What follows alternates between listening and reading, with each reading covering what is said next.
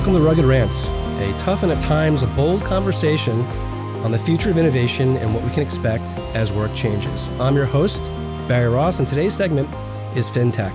Our guest is Jennifer Byrne, co founder, president of Quesnay.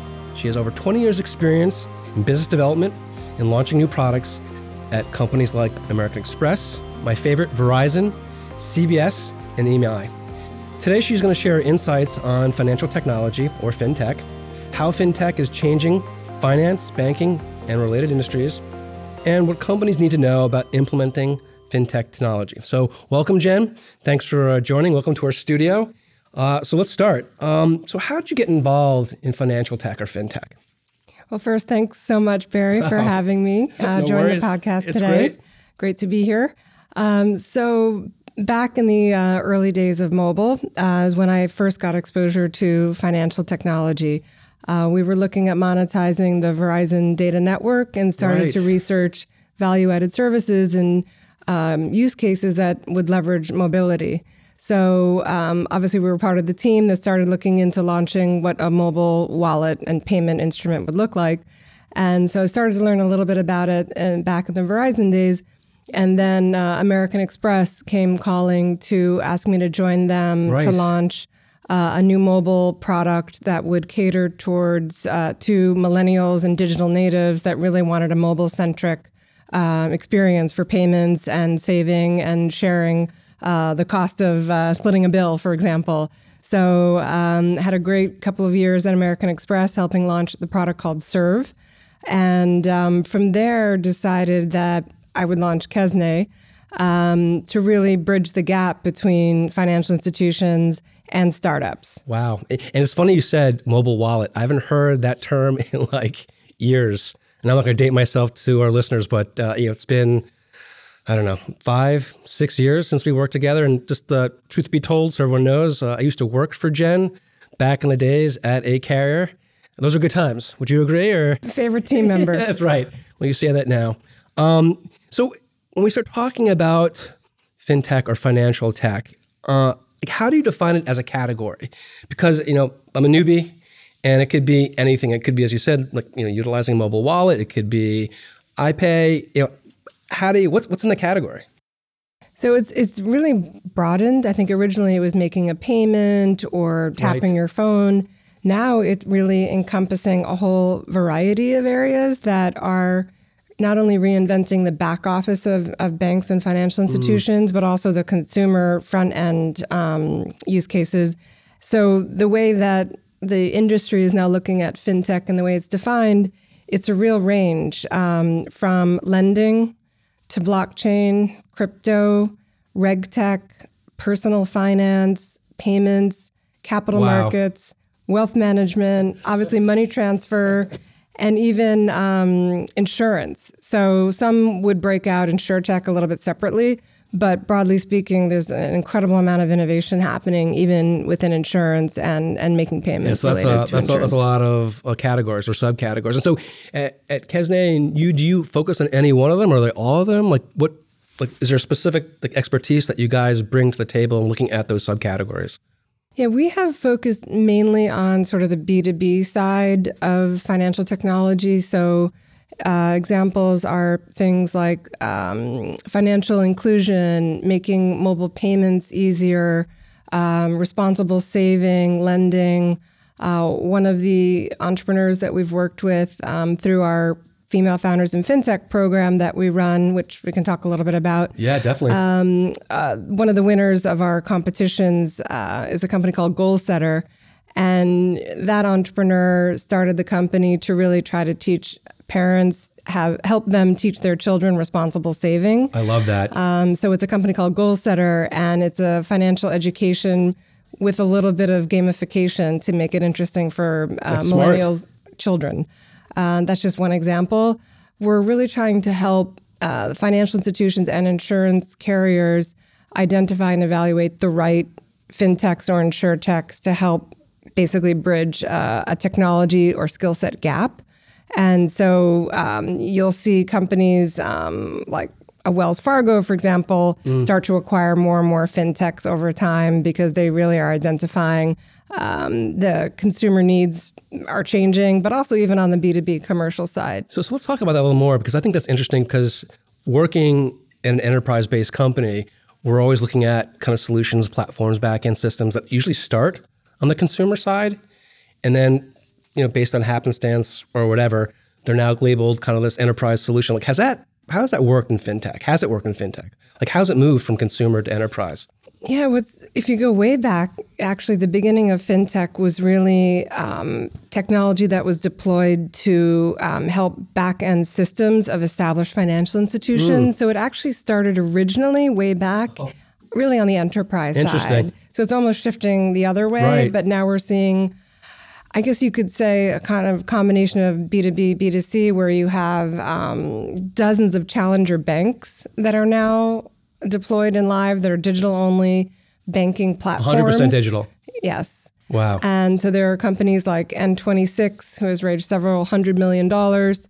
Um, there are now um, dozens of challenger banks, and they're offering traditional services, but um, with a digital focus and a, um, a mobile centric approach. And it's because that that they've got lower costs. Essentially, there's 100% in the cloud. Just no, there's no retail brick and mortar.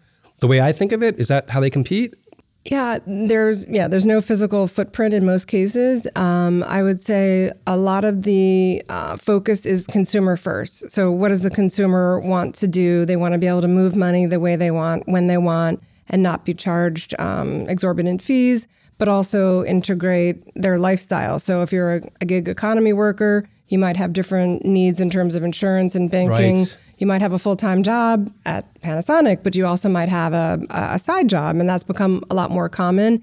And so banks are not addressing those needs as, as quick as the challenger, the new uh, fintechs coming That's online. a great use case, the gig economy, and how that's transformed and from a, like a, a, a traditional banking experience. I wasn't even thinking about that. Yeah, and there's some really interesting insurtechs popping up as well that are um, enabling point in time insurance. So maybe you're an aspiring actor, you're an Uber driver, but you're also teaching. Well, you might have different banking, payments, insurance needs, and you might also travel a couple times a year. So you might need travel insurance. So there are a number of different uh, financial. Uh, tar- uh, tech startups that are trying to really think about consumer first use cases versus pushing traditional services onto um, existing Yeah. customer segments. And uh, that sounds like it's a pretty good strategy, consumer first, right? Use case first. It sounds obvious, well- but, but it, it does take time to think about it, pause, actually ask customers what they want, and then create a mobile experience or digital experience around that versus saying, I have a lending product that I want to sell to you because you're a millennial or a woman or whatever the case may be. So it's really changing, I think, for the better. Yeah. I think customers will benefit in the end. I think that totally makes sense. And as a product manager, I totally get that, even though I don't do it 100% of the time. Thinking of what that end use case actually is, the need, as opposed to, hey, I've got a product, I'm going to sell it. And we know how that's worked out. Yeah, and I think um, what's funny is a lot of these fintechs, they're not creating new products, they're just delivering them in a much more consumer centric way. So if you look at Acorns, which is a really uh, slick savings and debit card application uh, that was developed um, by non uh, financial by non bankers. Really? and uh, they now have five million customers with over a billion dollars of assets under management, and they're a brand new company, a few years old. And they didn't reinvent ETFs and, and savings and debit cards, but they've done a really great experience, created a really great experience um, on a mobile first application. And they've also integrated really great uh, benefits and um, affiliate marketing opportunities for someone who is spending in a certain uh, uh, within certain brands and online retailers and obtaining a savings benefit by by shopping That is those some serious locations. growth. That's, I mean, is that over a period of time, I hope? Or is this like, Yeah, this is, um, gosh, I guess maybe about five years, but that's that's still pretty impressive. very impressive. Of all these categories that you look at, where do you see the most growth from your perspective? I mean, definitely um, the amount of uh, venture capital money that has come online Right. is an indication.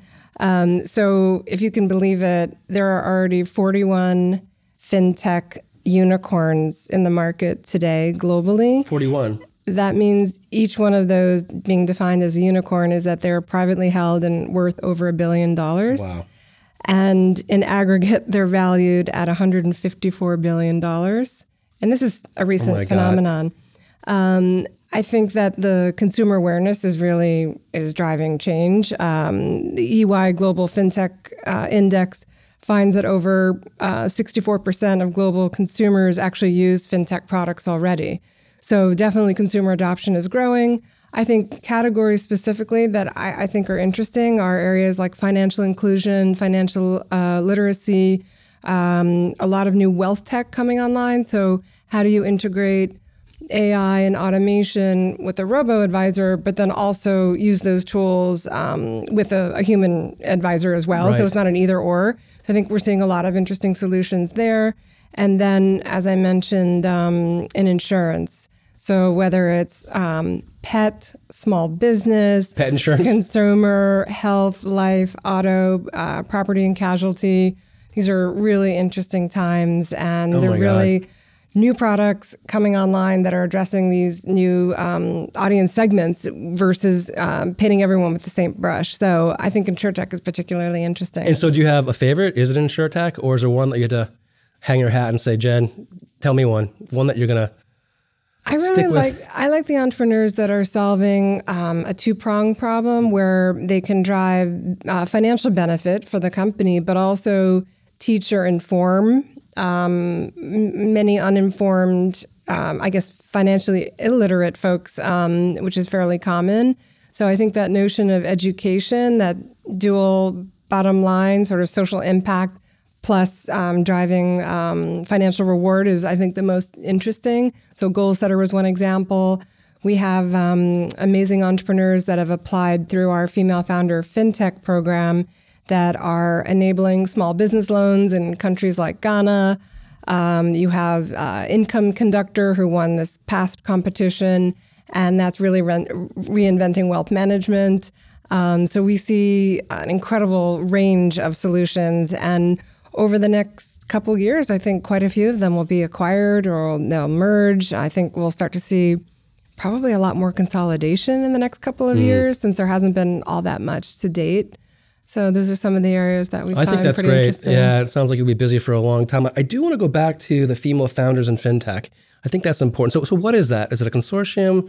Is it something you started, or you know, tell us about that? So we, um, in 2017, uh, after running a series of innovation competitions, noticed that the vast majority of our applicants, the startups that were applying online, were male. So we reviewed the diversity issue within finance and insurance, and we also looked at the lack of funding being made available to women entrepreneurs. It remains 2.2% of venture capital funding. And so we looked at the technology gap, the funding gap, but then also the lack of diversity within traditional incumbent uh, financial institutions and insurance carriers. So we thought, well, what if we launched an innovation challenge that overlaid inclusion and diversity in the program? So that's how we launched Female Founders in FinTech and InsurTech.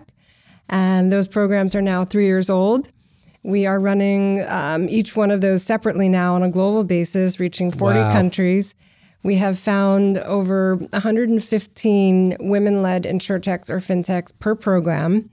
And we invite them to apply. And we have our incredibly supportive sponsors back the programs who then coach, mentor, and provide um, visibility and opportunities to help them scale up their fintech or insurtech. I think that's so great. it's an It really incredible is. program. We've seen amazing entrepreneurs come through and they've gone on to do incredible things. They're raising more capital because of the support. They're getting opportunities to run uh, POCs and pilots with the banks and the insurers that we work with.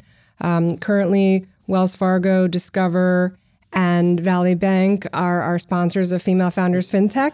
And they um, have been incredibly supportive, not just um, as a financial sponsor, but really dedicating their time to help women scale their businesses. And as luck would have it, the application period is actually open right now. So if we know any women led Yes. fintechs, um, they should apply online by November 18th. And I think the easiest way, maybe, to direct um, listeners would be to check out um, our Twitter feed, I guess, at Quesnay Inc. Um, that might be the easiest way, or go to quesnays.com, which is Q U E S N A Y S.com. Um, not the easiest name to sound out. Um, but they would have until November 18th to apply. And after that time, we would have um, experts from around the world uh, score the applications. The top five are then selected. They then receive mentorship and coaching um, on topics like regulatory implications of your business, how to scale up working with an incumbent, um, financial literacy, financial planning, um, all really great tips that our um, subject matter experts bring to the program. And then we will run a final event on February 5th in New York. Um, where we will have the top five finalists present, and the top three will be chosen and um, awarded not only a monetary prize but other support. And we continue to support the women founders, regardless if they uh, win or lose, so to speak. Right. Because no one really loses um, by being in the program. So um, we'd love to see you Yeah, there on say. February 5th in New York. So That's to our listeners. You have the actual invite. So uh, do the CTA on that. So, my favorite question, my last question what about your job that you love? Is there something that sticks out? Anything that really resonates with you? Yeah, I think it's actually relevant to what we were just covering. I mean, being able to work, um, drive partnerships between incumbent institutions and the fintechs and insurtechs of the world, especially underrepresented entrepreneurs, that's really gratifying. And to see them, for example, one of our early sponsors, um, Reinsurance Group of America, they actually invested um, within, Oh, wow. I think it was within three months, they invested in our very first winner of the program. Is that normal? Uh, no, that is not to say normal. that's super quick. Yeah, so that was really exciting. Um, and these entrepreneurs really um, are inspiring and they're working hard and they're really changing customer experiences for the better. And then to see them partner with our um, our corporate clients is really, really exciting to see. So we're actually going to take the female founder program into mobility Wow. in Q1. So that's the next sector that we're going to work on, and mobility obviously being relevant um, to you guys. That's but right. um, the way we're defining mobility is really trying to help women that have solutions in transit, um, all things moving people, moving things. Think about IoT, smart cities, multimodal transportation. There's a lot of innovation happening in that space. And there also happens to be a lack of diversity in that arena. Clearly. So, hence, we're taking the Female Founders Program into the mobility sector in Q1. Well, so, that means one thing: we have to have you back. I mean, it's not just me saying it because I used to work for you, but we should, and that's be fun to important. Yeah, I back. want to say. Well, uh, and so Jen, I just want to say thanks for coming. It's been great having you. Um, we're out of time, but uh, we're going to see you again soon. And that's it for us. I'm Barry Ross, and that was another episode of Rugged Rants. Tune into new episodes and hear from fellow co-hosts Susan Campbell or Craig Jakowski on a whole range of topics. Each a tough and bold conversation on the future of innovation and what we can expect as work changes.